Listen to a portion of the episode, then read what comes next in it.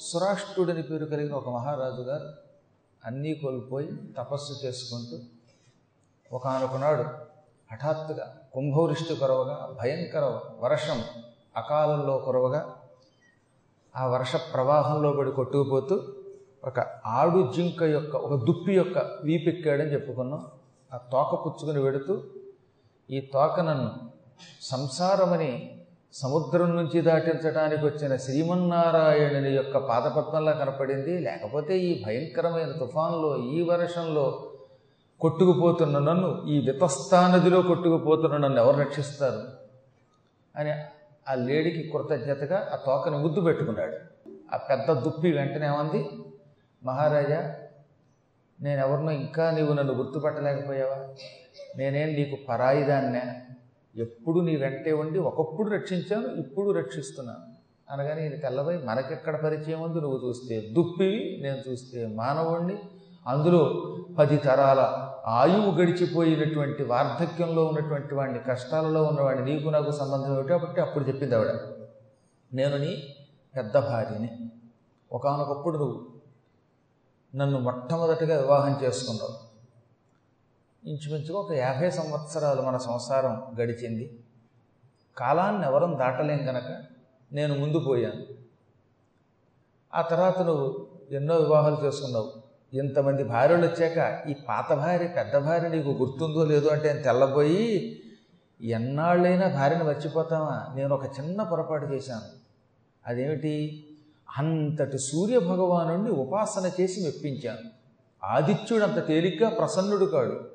అంతటి ఆదిత్యుడు ప్రత్యక్షమైతే ఏం కోరుకోవాలి?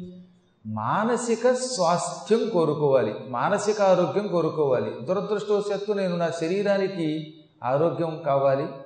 ఒక పది తరాలు బ్రతికేటటువంటి ఆయువు కావాలి అని కోరాను. అందుకే జీవులు అజ్ఞానులు భగవంతుడు ప్రత్యక్షమైనా ఏం కావాలో కోరుకోలేరట.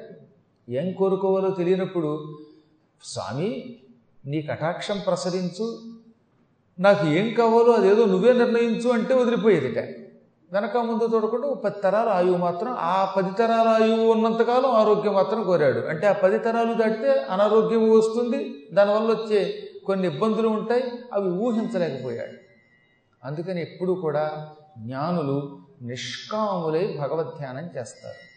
కానీ అదేమిటో తెలియదు కానీ ఈ జ్ఞానం అందరికీ ఎందుకు ఉంటుంది?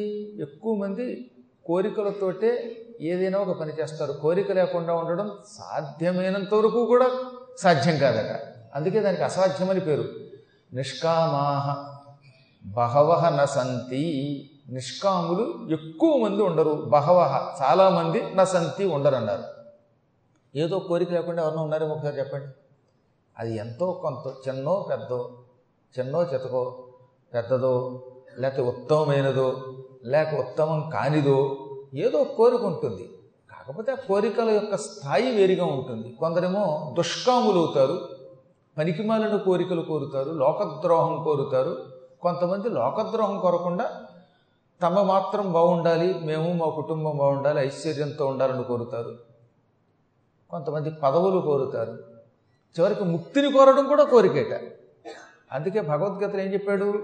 మోక్ష సన్యాసం అన్నాడు మోక్షమును కూడా ఆ బ్రహ్మకి వదిలిపెట్టేయాలి. సన్యాసం అంటే విడిచిపెట్టడం కోసమా? పరబ్రహ్మకి విడిచిపెట్టుడు అని అర్థం. సత్ అంటే బ్రహ్మ పదార్థము. న్యాసము అంటే ఉంచుట. సత్ న్యాసము సన్యాసము. అనగా మనం ఏం చేసినా దానిని పరబ్రహ్మకి అర్పణ చేయటం అందుకే పూర్వకాలంలో జపం చేశాక పరబ్రహ్మార్పణ వస్తు లేదా కృష్ణార్పణ వస్తు పరమేశ్వరార్పణ వస్తు అని విడిచిపెట్టేవారు. సామాన్యునికి అన్నం పెట్టినా పరమేశ్వరార్పణ వస్తు అంటే అది పరమేశ్వరుడు తింటట అందుకే భాగవతం ఏం చెప్పింది? పరమేశ్వర అర్పణం బుగ పరజనులకు భిక్షయడిన పరలోకమునల్ పరగెదరట తుది. సాక్షాత్ పరమేశుడు భిక్షసేయ ఫలమెట్టిదియో ఎంత సామాన్యుడికైనా పనికి వాడికైనా రోజు యాచనతో బతికేవాడికైనా ఇంత అన్నం పెట్టాక పరమేశ్వర అర్పణ వస్తూ అనుకోనాయన ఇలా పరమేశ్వరుడికి నీవు ఏదైనా అర్పిస్తే అది నిజంగా పరమేశ్వరుడే తింటాడు.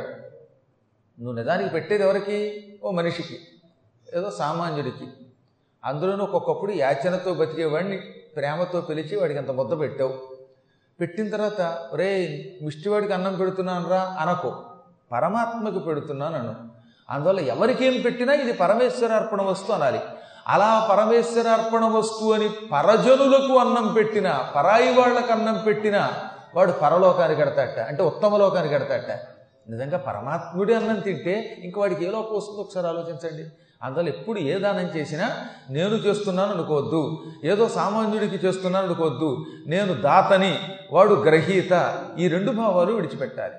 ఈ రెంటికి అతీతంగా ఉండి ఇచ్చేవాడు పరమాత్మ. పుచ్చుకునేవాడు పరమాత్మ.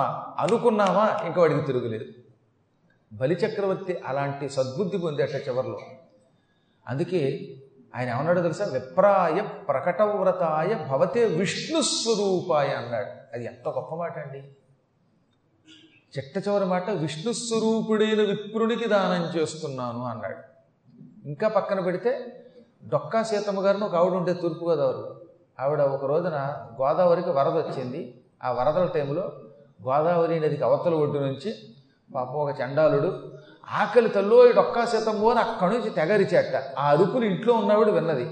అర్ధరాత్రి పన్నెండు గంటలకి ఇంట్లో వంట చేసి వేడివేడి అన్నం పుచ్చుకుని పడవవాడు లేకపోతే తానే పడవలో కూర్చుని నడుపుకుని గోదావరి దాటిందట. అంత భయంకర ప్రవాహంలో గోదావరి దాటడం ఎంత కష్టమో తెలిసిన అక్కడ దాటి అవతల ఒడ్డుకెళ్ళి వాడికి అన్నం పెట్టింది. అది ఈ దేశం యొక్క గొప్పతనం. అప్పుడు అన్నం పెడుతూ విష్ణువుకి పెట్టానంది శివుడికి పెట్టానండి.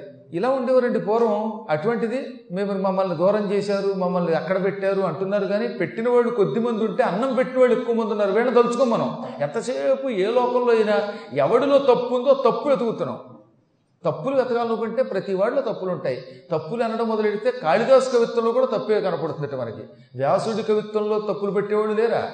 కాబట్టి వాళ్ళని పట్టించుకోకండి. అందులోనూ మంచిని సేకరించండి. ఈ దేశంలో ఉన్నంత మంచి ప్రపంచంలోకి ప్రపంచంలో ఎక్కడ లేదు. మంచి కొండంత ఉంది చెడు కొద్దిగా ఉంది. కానీ ఈ తృణ సమానమైన గడ్డి పరకంత చెడ్డనేమో కొండంత చూపిస్తున్నాం. కొండంత మంచినేమో అసలు పట్టించుకోవట్లేదు. కాబట్టి చెప్పవలసింది ఏంటంటే ఎప్పుడూ కూడా సాధ్యమైనంత వరకు భగవంతుణ్ణి నేను ఇది కావాలి అని ఎప్పుడూ కోరకూడదు. ఏది కావాలో అది ఆ పరమాత్మకు విడిచిపెట్టాలనే జ్ఞానం కావాలి. నేను చాలా పొరపాటు చేశాను. భగవంతుడు ఆదిత్యుడు నా ఉపాసనకు మెచ్చాడు ప్రత్యక్షమయ్యాడు. ఏం కావాలో కోరుకోమంటే పనికి మాలిన వరం కోరాను. ఇక మీదట ఎప్పుడూ నా కథ విన్నటువంటి వాడు భగవంతుడు ప్రత్యక్షమైతే పనికి మాలిన వరములు కోరుకోకూడదు అని నేను మంగళాశాసనం చేస్తున్నాను అన్నాడు పాప ఇప్పుడు ఈ ముసలాయన. ఈయన ఎంతో బాధపడి. అందుకే మీరు రోజుకోసారైనా శంకరాచార్యుల వారి యొక్క స్తోత్రం చదవాలి. ఆయన దేవి అపరాధ క్షమాపణ స్తోత్రంలో చిట్ట చివర మత్సమఃపాతకీనాస్తి పాపఘ్ని త్వత్సవానహి ఏవం జ్ఞాత్వా మహాదేవి యథాయోగ్యం తథాకురు నా వంటి పాపాత్ముడు లేడు. పాపాత్ముల పాపములను నాశనం చేయటంలో నీ వంటి గొప్ప తల్లి లేదు. ఎంత పాపాత్ముడి పాపమైన చటుక్కును తొలగించి వాడిని అనుగ్రహిస్తావు. అంతటి కరుణాస్వరూపిణివి అందుకే నేను నిన్ను భక్తితో కోరుతున్నాను. ఏం కోరుతున్నానో తెలుసా? ఈ వస్తువు ఆ వస్తువు ఎమ్మన్నో. యథాయోగ్యం తథాకురు అంటానన్నాడు ఆయన. నేను దేనికి అర్హుడనో అది ఇయ్యి. నాకు ఏది కావాలో నాకు తెలియదు. తెలియక అమాయకత్వంతో పిచ్చి కోరికలు కోరతానేమో. అందువల్ల నేను దేనికి అర్హుడనో నువ్వు నాకు ఏదిస్తే నాకు లాభమో అది కూడా నీకే తెలుసు కనుక నాకేమివ్వాలో? బాధ్యత నీదే. నువ్వే సేకరించు. నీకు ఇష్టమైంది నాకు అని అమ్మ మీద పెట్టాడు ఆయన. అప్పుడు లాభం ఏమిటనమాట? మనం అమాయకులం కనుక పిచ్చివాళ్ళం కనుక అందులో నాగొట్టాడు మరీ పిచ్చివాడు ఉంటాడు కనుక ఏం కావాలో అడగడం తెలియదు కనుక అమ్మా నువ్వే నా బాధ్యత సేకరించు అంటే ఓహో ఇతనికి ఇప్పుడు ఈ వస్తువు అవసరం అని కనిపెట్టిస్తుంది. మనం అడిగితే అడిగిన వస్తువు ఒక్కటే వస్తుంది. అడగకపోతే ఏం కావాలో వస్తుంది.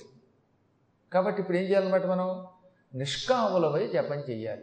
బాధ్యతంతా పరమాత్మకి సమర్పించాలి. నా చరిత్రని విన్న భక్తులు ఇందులో ఉన్న ఈ మంచిని స్వీకరించాలి అని పాపం సురాష్ట్రుడు భార్యకి చెప్పి సరే జరిగిన దాన్ని ఇప్పుడు ఏం చేయలేంగా? ఎప్పుడైనా కూడా గతం నశోచామి కృతం స్మరామి అయిపోయిన దానికి ఏడవకూడదట. అర్రే అలా అయిపోయింది ఇలా అయితే బాగుండు అని నువ్వు ఎంత గింజుకున్నా అయింది వెనక్కి వస్తుందా? రాదుగా. జరిగిపోయింది ఎప్పుడూ రాదు. ఒక ఆయనకి పెళ్ళి అయిపోయింది ఆ పెళ్ళి సంబంధానికి వెళ్ళాను అదే చూసుకుంటే బాగుండు దీని బదులు అంటాడు. ఇది ఇప్పుడు నీ వల్ల కాదు. అటు ఇటు ఈ రెండు కూడా ఇక నీకు అందవు కాబట్టి అయిపోయిన దాన్ని పట్టించుకోక కృతం స్మరామి జరిగిన దాన్ని పట్టించుకోవాలి. ఇప్పుడు ఏం జరుగుతుందో చూసుకోండి అయ్యయ్యో అని వగచినంత మాత్రం చేత పశ్చాత్తాపం పొందినంత మాత్రం చేత ఆ గతం రాదు. అనుకోకుండా జరిగినటువంటి వస్తువు మళ్ళీ మనకి మన దగ్గర నుంచి పోదు కొత్త వస్తువు రాదు. ఎవడికి ఏది ప్రాప్తమో అదే జరగాలి. అందుకని జ్ఞానులు ఎప్పుడూ కూడా జరిగిన దాని గురించి బాధపడరు. ఇప్పుడు జరుగుతున్న దాని గురించి పెద్దగా పట్టించుకోరు. సరే ఏది జరగాలో అదే జరుగుతుంది అనుకుంటారు. చెయ్యవలసిన పని మాత్రం చేస్తారు. నిష్కాములై చేస్తారు. నేను జరిగిన దాన్ని పట్టించుకోను. నేను ఆ సూర్యభగవాను ఏదో అడిగాను అయిపోయింది. దానివల్ల ఎంత నష్టమో ఆ బాధ అంతా నేనే పడ్డాను. కానీ నా బాధల్లా నీ వంటి ఉత్తమురాలు పరమపతివ్రత నా మొదటి భార్యవైన నువ్వు ఏమి చేశావని దుప్పి జన్మెత్తావు. నీలాంటి వాడు ఎంతో ప్రేమతో భర్తని సేవించిన వాడు స్వర్గాది ఉత్తమ గతులకు వెళ్ళాలి. అలా వెళ్ళకుండా ఇలా పశు జన్మెత్తావు. ఇలా పశుజన్మెత్తావంటే వెనకాతలు ఏదో కారణం ఉంటుంది. మానవుడు మానవుడిగా పుట్టకుండా పునర్జన్మెత్తేటప్పుడు మానవుడై పుట్టలేదు అంటే పశువు అయ్యాడంటే ఏదో దోషము చేశాడు. ఏం దోషం చేసి ఉంటావు? అక్కట సాధ్వివి సువ్రతమిక్కుడు ధర్మములు చేయుదెప్పుడు నియతితో ఇక్కీడు భవము పొందగ దక్కగ నీవేమి దుష్కృతము చేసితివో? భర్త గనక అందులో ఇప్పుడు కొంచెం వార్ధక్యంలో ఉన్నాడు గనక పాతవన్నీ గుర్తుకొచ్చి పశ్చాత్తాపం పొందుతున్నాడు గనక భార్యను చూచి కన్నీళ్ళు పెట్టుకుని అయ్యో నువ్వు పరమపతి పరమపతివ్రతవి మంచి పనులు చేసిన దానివి అన్నదానాలు చేసిన దానివి ఇన్ని మంచి పనులు చేసిన నీకు ఏ పాపము వల్ల ఈ పశు జన్మ వచ్చింది? ఈ దుష్కృతమైనటువంటి జన్మ వచ్చింది?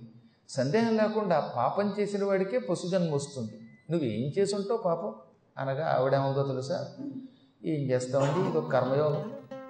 ప్రతివాడు పురాకృత కర్మమును అనుభవించి తీరాల్సిందే.